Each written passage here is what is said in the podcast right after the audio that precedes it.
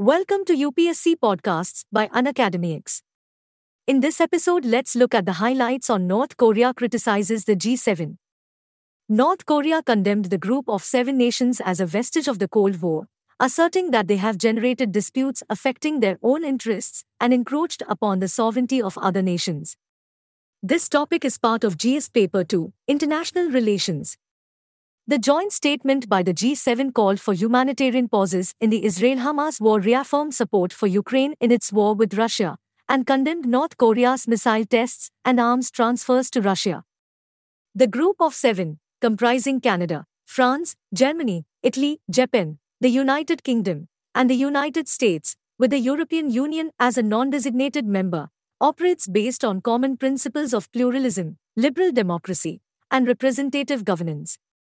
The G7 was established in 1975 as a non official forum. The heads of the major industrialized nations in the world were gathered together. It was founded to address the 1973 oil crisis brought on by the embargo imposed by OPEC. Russia was a member of the G8 from 1998 to 2014. However, Russia was kicked out of the group following the Crimean annexation. Russia attacked Ukraine militarily and annexed the Crimean Peninsula in 2014.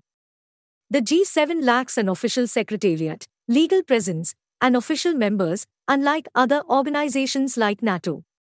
Additionally, it has no legally enforceable effect on policy, and the national governments must separately approve all agreements and decisions made at the G7 summits of each member state.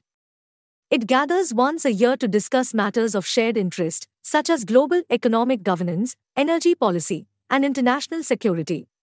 Significance of G7 Together, the member nations account for 10% of the world's population and 40% of the global GDP. The primary goal of the G7 is to debate and occasionally take action to assist in resolving international conflicts, emphasizing economic matters. The G7 met in Paris in 1989 and created the Financial Action Task Force in response to growing concerns about money laundering. In the 1980s, it became more relevant when addressing security and foreign policy related topics. The G7 leaders have gathered recently to discuss how to address issues related to climate change, human rights, education, health, development, and counterterrorism. To mitigate the effects of the Chernobyl nuclear accident, the G7 nations pledged to donate $300 million in 1997. India's relationship with the G7 India is now frequently invited to G7 summits. Another argument in favor of India is the fact that China is not a guest. India can be a vital bridge connecting the developing and industrialized worlds. Thanks for tuning into Unacademy X. For free access to daily current affairs and bite sized lessons on all UPSC topics, download the Unacademy X app now.